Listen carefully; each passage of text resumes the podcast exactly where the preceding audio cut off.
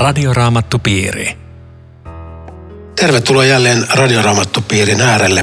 Täällä studiossa Riitta Lemmetyinen ja Juha Vähäsarja ja tekniikassa Aku Lundström. Ollaan päästy Luukkaan 16. luvun jakeisiin 16 eteenpäin. Ja tässä on ensin tämmöinen lyhyempi jakso Laki ja Jumalan valtakunta ja luen sen tähän alkuun. Ja 16. Lain ja profeettojen aika kesti Johannekseen asti. Siitä lähtien on julistettu hyvää sanomaa Jumalan valtakunnasta ja jokaista vaaditaan tulemaan sinne. Mutta laista ei häviä piirtokaan ennen kuin katoavat taivas ja maa. Jokainen, joka hylkää vaimonsa ja nai toisen, tekee aviorikoksen, ja samoin tekee aviorikoksen se, joka nai miehensä hylkäämän naisen.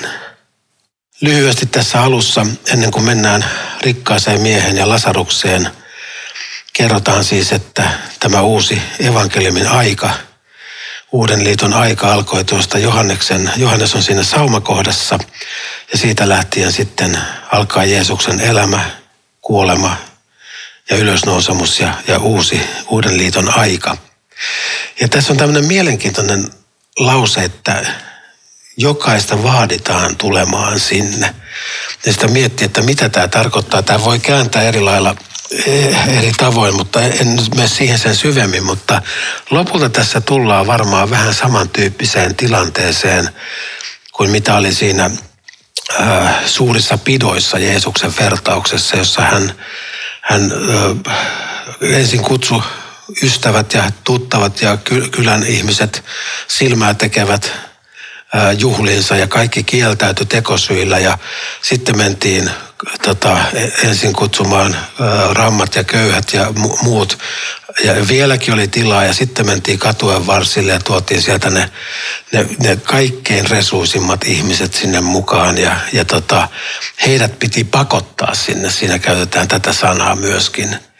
Niin tässä on jotakin samaa ajatusta, näin ymmärrän taustalla, että tämä, tämä vaatiminen tulemaan sinne ei niinkään ole sitä, että, että, tuota, että nämä ihmiset eivät haluaisi tulla sinne, vaan se on sitä, että he eivät ajattele olevansa kelvollisia päästäkseen tähän hääjuhlaan, päästäkseen näihin suuriin pitoihin, vaan heidät piti vakuuttamalla vakuuttaa, että he saa tulla sellaisina kuin he ovat, resuisina, köyhinä, mittaa täyttämättöminä siinä asemassa kuin he olivat, saavat tulla sinne juhliin mukaan. Niin itse ainakin luen tämän aika lailla tätä taustaa vasten tämä, mitä tämä voisi tarkoittaa, että jokainen vaaditaan tulemaan sinne mm. sisälle. Se on mun mielestä ihan, ihan oikein näin, koska eihän Jumala ketään pakota. Kyllähän hän houkuttelee, ei hän ammuskele. Että tota, se, on, se on vapaaehtoista, tule sinua rakastetaan, että se on, se on varmasti just näin. Ja sitten Jeesus siirtyy, siirtyy alleviivamaan Jumalan lain. 17 on varmaan, niin kuin, mutta laista tarkoittaa varmaan koko raamattua.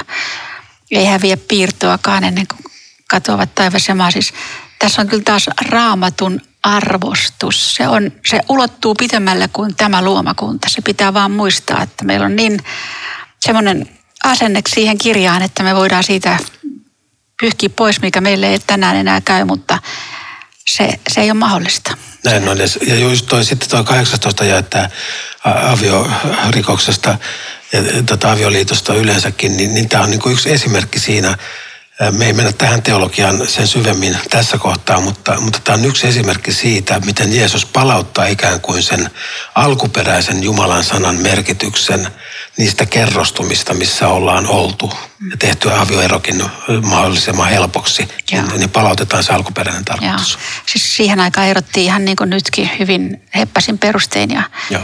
Ja sen voi sanoa, että kun Jumala kymmenes käskyssä antoi kuudennen ja kymmenennen käsky, niin avioliiton ja perhe-elämän suoja, suojelemiseksi, niin kyllä se oli aivan uniikkia vanhassa maailmassa. Mikään uskonto ja maa ja kansa ei omistanut vastaavaa arvostusta avioliitosta. Että Totta. Mutta sitten... Sitten lähdetään rikas mies Lasaros. Riitta, ole hyvä. Oli rikas mies. Hänen vaatteensa olivat purppuraa ja hienointa pellavaa ja päivästä päivään hänen elämänsä oli pelkkää ylellisyyttä ja juhlaa. mutta hänen porttinsa pielessä virui köyhä Lasarus täynnä paiseita. Köyhä olisi nälkäänsä halunnut syödä niitä ruokapaloja, joita rikkaan pöydältä putoili. Koiratkin tulivat siihen ja nuolivat hänen paiseitaan. Sitten köyhä kuoli ja enkelit veivät hänet Abrahamin huomaan. Rikaskin kuoli ja hänet haudattiin. Kun hän tuondellan tuskissa kohti katseensa, hän näki kaukana Abrahamin ja Lasaruksen hänen rintaansa vasten. Silloin hän huusi, Isä Abraham, armahda minua. Lähetä Lasarus tänne, että hän kastaisi sormenpäänsä veteen ja vilvoittaisi kieltäni. Näissä liekeissä on kauhea olla. Mutta Abraham sanoi, muista poikani, että sinä saat eläessäsi hyvän osan Lasarus huonon. Nythän saat täällä vaivoihinsa lohdun, mutta sinä saat kärsiä tuskaa. Sitä paitsi meidän välillämme on syvä, ylitse pääsemätön kuilu, niin ettei täältä kukaan voi tulla teidän luoksenne, vaikka tahtoisikin, eikä sieltä pääse kukaan kuilun yli meidän puolellemme. Rikas mies sanoi, isä, minä pyydän, lähetä hänet sitten vanhempieni taloon. Minulla on viisi veljeä. Hänen pitäisi varoittaa heitä, etteivät hekin joutuisi tähän kärsimyksen paikkaan. Abraham vastasi, heillä on Mooses ja profeetat, kuulkoot heitä. Ei, isä Abraham, mies sanoi, mutta jos joku kuolleiden joukosta menisi heidän luokseen, he kääntyisivät. Mutta Abraham sanoi, jos he eivät kuuntele Moosesta ja profeettoja, ei heitä saada uskomaan, vaikka joku nousisi kuolleista. No niin Riitta, siinä oli melkoinen tarina meille pohjaksi rikkaasta miehestä ja Lasaruksesta. Olipa rankka tarina. Joo, se oli rankka ja, ja tota, tämä on niin kuin uniikki vertaus siinä mielessä, että, että missään muualla evankeliumissa eikä vertauksissa Jeesus on rauttanut sitä rajan takaista elämää niin kuin tässä. Me päästään kurkistamaan vähän, millaista on rajan toisella puolella. Siinäkin mielessä tämä on hyvin mielenkiintoinen. Ja sitten tässä on tämä nimi, johon huomasitko? Joo, tosiaan Lasarus on ainoa, ainoa nimi, jota, jota, jonka Jeesus mainitsee kertomuksissaan. Että, mutta sekään ei ole varmaan vahinko. Eli tämä Lasarushan tarkoittaa, että Jumala on auttanut. Mm. Ja se on aika hauska, että äh, rikasta miestä ei mainita nimeltä, mutta, mutta tämä ja. kurja raukka mainitaan.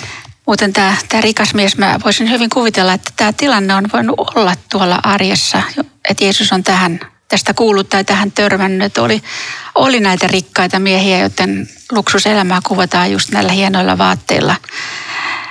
Ja sitten portin pielessä virui köyhä Lasarus. Siis tota, se oli sitä aikaa ja kulttuuria, että näiden rikkaiden porttien pieleen tuotiin joka päivä köyhiä, kuria, sairaita siinä toivossa, että köy, rikkaan sydän lämpenisi ja hän saisi jonkun, jonkun roposen tai, tai avun siihen omaan hankalaan tilanteeseensa. Eli tämä rikas mies, hänestä ei kerrota mitään paheita. Se kiinnitti joo, huomiota. Joo. Hän ei juopottele eikä hän lyö ketään eikä elä rivoa elämää. Oli vaan rikas. Eli ei tehnyt pahaa tässä kertauksessa, mutta jätti hyvän tekemättä. Niin jännää se, että, että tota, kun hän oli kuitenkin tällainen niin sanottu tavallinen mies, niin hän ei sitten noteraantu tätä raukkaa, jonka, jonka ainoat ystävät taisi olla ne koirat, jotka kävi nuolemassa niitä paiseita siinä portin pielessä. Että, että tota, varmasti hoiti perheensä ja kotinsa hyvin ja muuta, mutta, mutta sydän ei sitten lämmennyt ollenkaan tälle. Oliko se sitten niin tavallista siihen aikaan, oliko se, oliko, oliko se kyse ihmisarvosta, ne, jotka, joilla on rikkautta ja omaisuutta, niin sehän tulkittiin Jumalan siunaukseksi. Ja jos sitä ei ollut, niin ajateltiinko sitten, että ikään kuin lainausmerkeissä he ansaitsevat kohtansa. Mikä tässä on taustalla? Niin, en tiedä, kyllähän hän oli juutalainen mies, kun hän myöhemmin niin. puhuttelee isä Abraham, että kyllä juutalainen tajus, että että pitää myöskin tehdä hyvää ja armahtaa lähimmäistä. Ja se, mikä mä puhuttelee tässä on se, että, että tämä Lasarus ei me ei tiedetä, mutta siis joka päivä viikosta toiseen, vuodesta toiseen, kuka ties. Eli ainainen haaste tehdä hyvää ja aina hän sulki sydämensä tältä. Ja olikohan se siellä samalla portilla aina joka, niin. joka päivä. Mutta tota, totta. Ja sitten sit kuvataan tämän, niin tämä Lasarus muuten, miksi sen nimi on mainittu? Se on aika mielenkiintoista. Mä kuvittelen, että olisiko se viesti meille siitä, että Jumala tuntee omansa nimeltä – Ja sitten hänen nimensä löytyy elämänkirjasta myöskin. Sekin käy ilmi, ei siksi, että hän oli köyhä Joo. ja huono-osainen, vaan, vaan hän oli myöskin löytänyt sen saman uskon kuin Abrahamilla on. Että sillä täytyy olla jotain painoarvoa tällä, tällä nimellä just tässä kohtaa.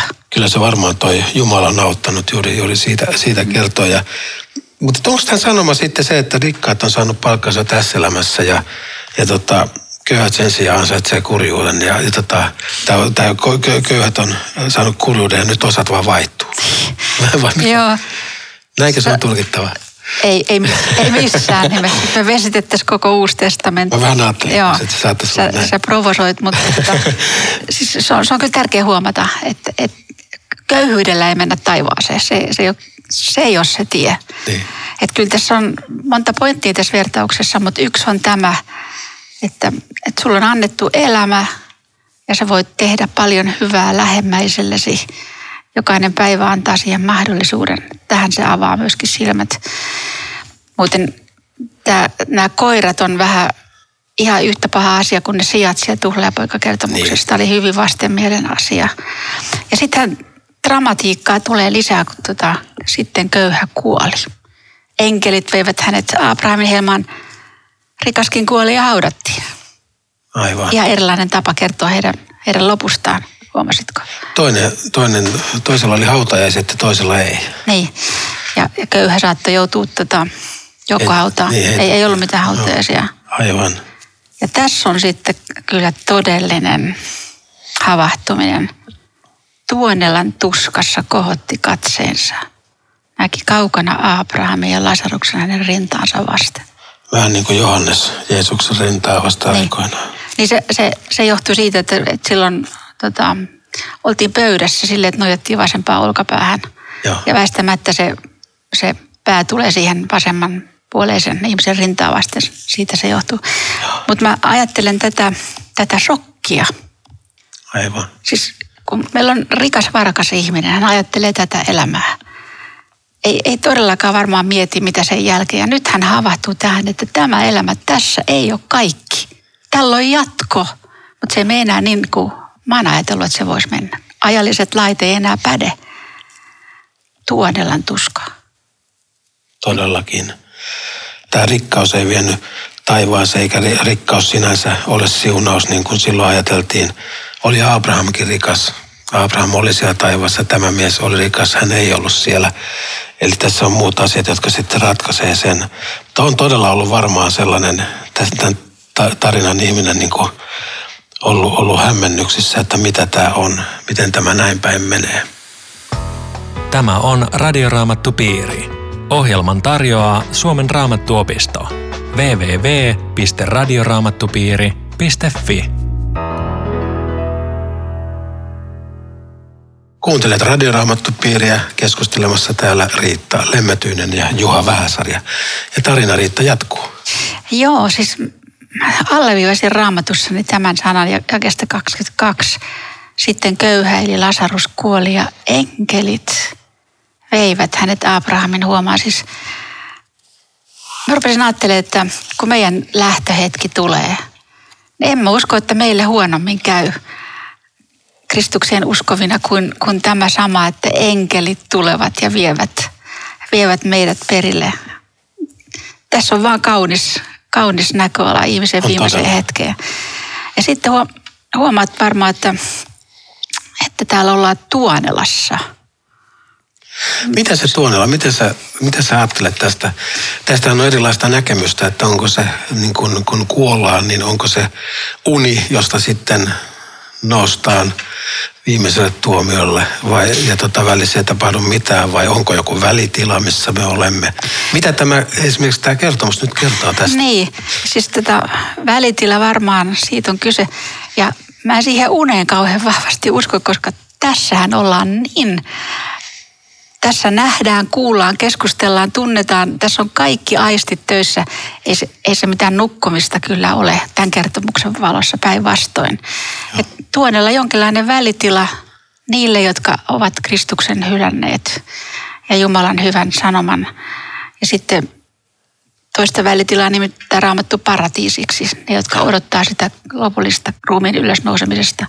Eli kyllä tämmöinen välitila on olemassa. Ja tämä, tämä rikas mies, niin hän, vaikka viimeiset tuomioit ei ole vielä tapahtunut, niin hän kärsii suunnattomasti. En mä usko, että, että ne liekit siellä tota, jotenkin oli ne, jotka sitä kauheita tuskaa aiheutti, vaan, vaan tota, tietoisuus siitä, että kaikki lopulliset ratkaisut on tehty. Tästä ei ole enää paluuta. Tämä on totta ja sä puhut, puhut ihan nyt niin kuin meidän kristinoppimmekin itse asiassa sanoo, että tota, tämä, tämä aika ylösnosumuksen odottaminen siellä kuoleman jälkeen, niin se on, se on Jumalan omille, se on lepoa ja rauhaa ja, ja tota, niille, jotka on menossa kadatukseen, se on vaivaa ja tuskaa. Että kyllähän se ihan meidän kristinopinkin mukaan näin, näin juuri on ja itsekin tällä lailla ajattelen ilman muuta. Että tämä rikas mies on nyt niin köyhä, että hän, häneltä puuttuu tämä pieni vesitilkka. Että onhan tämä, tämä järkyttävä kertomus tältä osin. Ja nyt sitten Abraham rupeaa käymään keskustelua. Muista poikani. Eli Joo. tässä on nyt viittaus siihen, että sinä olet valitun kansan jäsen. Ja juutalainen sanoi ihan oikein, niin kuin hän huutaa isä Abraham. Vetos häneen, mutta tällä miehellä ei ollut tätä suhdetta tähän Abrahamiin. Ei kannata huudella nimiä, jos ei tunne miestä. Totta, ja, tota, ja tässä on jännä tämä kontrasti myöskin, että, että, että hän on siellä niin kuin, uh, janoissaan ja sitten taas taivaasta puhutaan tämmöisenä paikkana, missä nämä elävän veden virrat virtaa. Että siinä on tämä mm. kontrasti on myöskin tämän taivaan ja tuonelan, mm. tämä kuolema, tämä kadotukseen menevien välillä, jos siellä niin kuin, niin kuin kärjistyy oikein tässä. Siis kuolemastahan on sanottu tälleen että kuolema on suuri tasottaja, että siinä on kerjäläinen ja kuningas vierekkäin, mutta se ei ole ihan totta, koska kuolema on myöskin suuri erottaja. Aivan. Ja se on tämän vertauksen yksi häkellyttävä ja pysähdyttävä näköala. Se on erittäin totta, joo. Tätä Abrahamin lausetta, nyt hän saa täällä vaivoissa lohdun, että köyhyys olisi se palkinto tästä kunniapaikasta Abrahamin helmassa. Se, se ei ollut siitä johtuvaa, vaan, vaan kyllä tällä Lasaruksella oli suhde Israelin Jumalaan. Joo. Ja sitten tämä on, tämä ravistelee kovasti. Meidän välillämme on syvä ylitse pääsemätön kuilu. Totta. Siellä ei enää päästy yli. Se, se, se oli jo niin kuin peli pelattu Joo. siinä vaiheessa. Siis, siis mun mielestä tämä, on sellainen vertaus, joka sille syvästi koskettaa, jos tätä uskaltaa kuunnella rehellisesti, että, että tätä elämää pitäisi osata ajatella niin kuin oikeasta horisontista. Tämä elämä ei ole kaikki, vaan se jatkuu. Tämä on vaan osa kokonaisuutta. Joo. Ja, ja kerran tulee sitten tämä hetki, että mä en voi muuttaa enää mitään. Parannukseen ei enää ole aikaa ja kaikki ratkaisut on tehty. Tämä pitäisi vaan kuulla ja suunnistaa elämä tämän todellisuuden mukaan, että nyt on armon aika. Kyllä. Ja, ja just niin kuin kysyt tuosta, että mikä se ero, tai mikä näiden ero olisi, että miksi toinen oli siellä, siellä tota Jumalan niin kuin luona ja to, toinen, toinen siellä tuskassa ja vaivassa, niin, niin itse asiassa sehän oli justiin tämä lause, minkä, mikä tässä on yksi näitä skopuksia, on tämä, että hän kuuli Moosesta ja profeettoja, eli suhtautuminen Jumalan sanaan. Ja.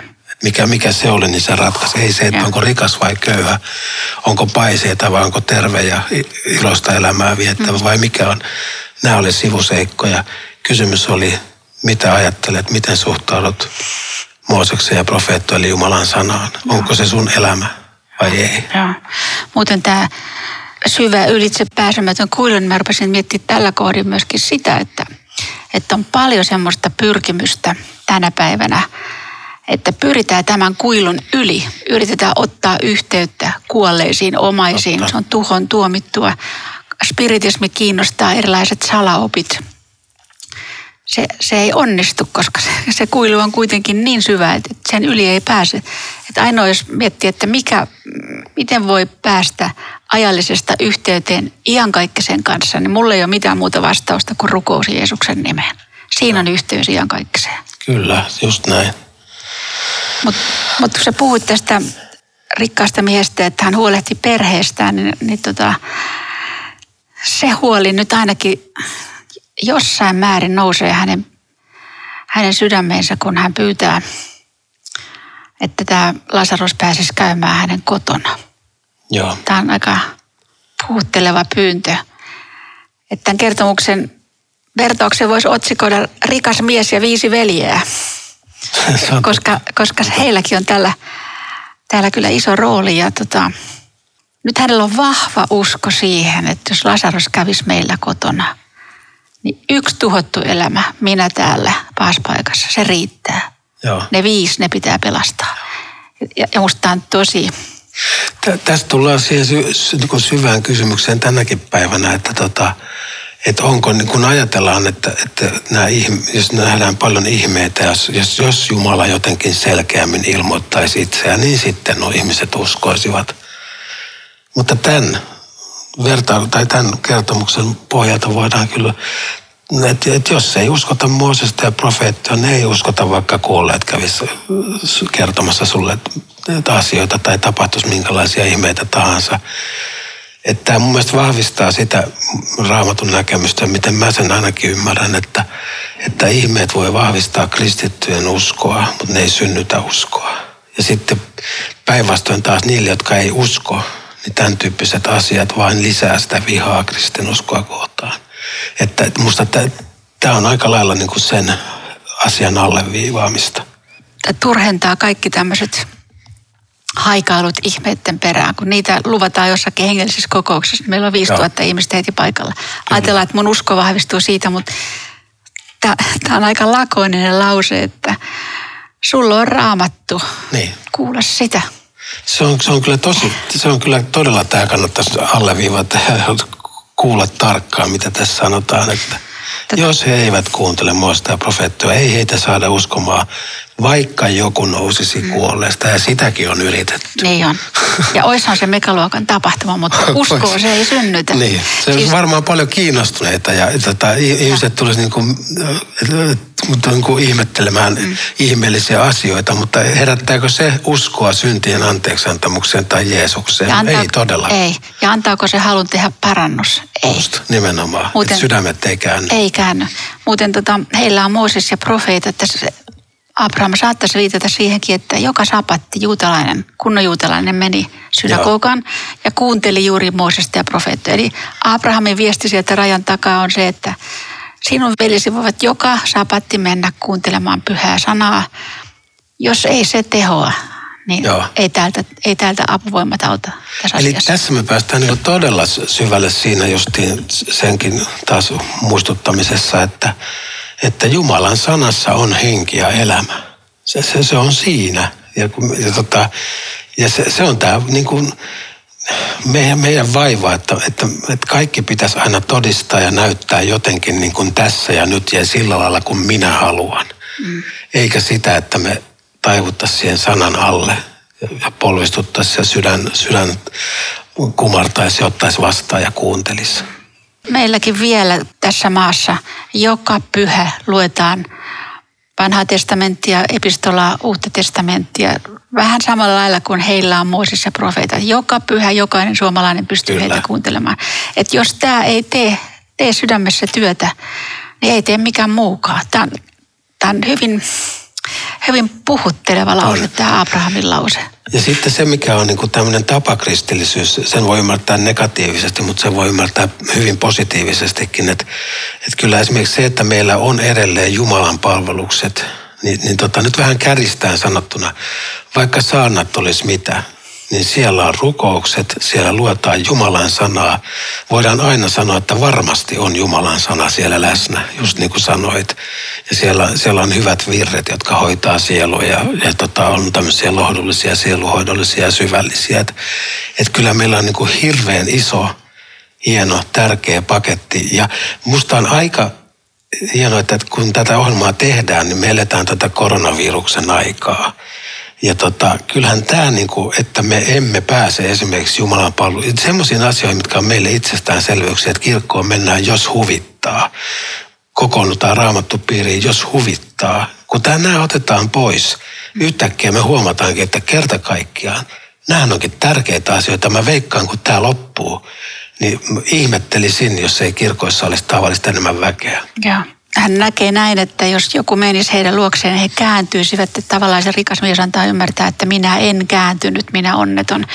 Ja tekisi vielä vielä, kun sanot ton ja myöskin tämän kertomuksen valossa niin kuin lähestyy jokaista kuulijaa, että jos, jos sinä koet, että, että tämä usko ei ole tullut sydämeen, Herra Jeesus ja evankeliumi ei ole se, mihin sinä turvaat tässä hetkessä, niin tänään on mahdollisuus avata sydän tälle hyvälle sanomalle, että tästä pahasta paikasta on pelastus.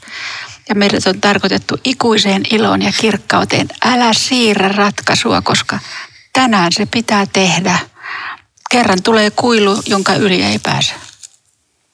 Kiitos Riitta tuosta sanoista. Ja, ja tota, todella voidaan sanoa, että nyt ollaan oltu sellaisen tekstin äärellä, joka muistuttaa ajasta ja muistuttaa ikuisuudesta ja miten sinne päästään. Ja muistuttaa meille, missä on se elämä, missä on ne sanat, jotka kantavat meidät tästä elämästä lopulta taivaaseen saakka. Ja se on Jumalan sana. Ja t- tässä niin tämä lause jääköön meille soimaan mieleen jos he eivät kuuntele Moosesta ja profeettoja, ei heitä saada uskomaan, vaikka joku nousisi kuolleista. Eli Jumalan sanassa on henki ja elämä. Ja sen takia luetaan sitä päivittäin, luetaan vaikka vähän, mutta luetaan säännöllisesti, ollaan tapakristittyjä hyvällä tavalla, koska siinä sanassa on henki ja elämä. Ja mä takaan, että jos me otetaan tämmöinen tapa lukea Jumalan sana aina pieni pätkä kerrallaan päivittäin, se tulee meille siunaukseksi ja se tulee siihen päivän ruokasuksi. Hiljennytään vielä yhdessä rukoukseen. Herra Jeesus Kristus, kiitos siitä, että me jokainen saamme lähestyä sinua, verrata sinun omaan sanaasi, sinun tekoosi Kolkatan ristillä, jossa sovitit meidän jokaisen synnit, koko maailman synnit – ja me saadaan jäädä sen sovitotyön varaan, sen alle, sen kantamana päästä kerran taivaaseen. Herra, vahvista meidän uskoamme, rohkaise meitä lukemaan sanaa, auta meitä elämään, taivuttamaan elämämme sen sanan mukaisesti. Ennen kaikkea elämään vapaina Jumalan lapsina siksi, että meidän syntimme ovat anteeksi annetut – sinun ristin veresi puhdistaa meidät kaikesta synnistä tässä ja nyt. Kiitos tästä armosta, Jeesus. Amen. Ja Radioraamattupiiri pitää pienen kesätauon tässä, mutta palaamme jälleen asiaan alkusyksystä. Oikein hyvää, siunattua kesää kaikille kuulijoille. Kiitos Riitta. Radioraamattupiiri. www.radioraamattupiiri.fi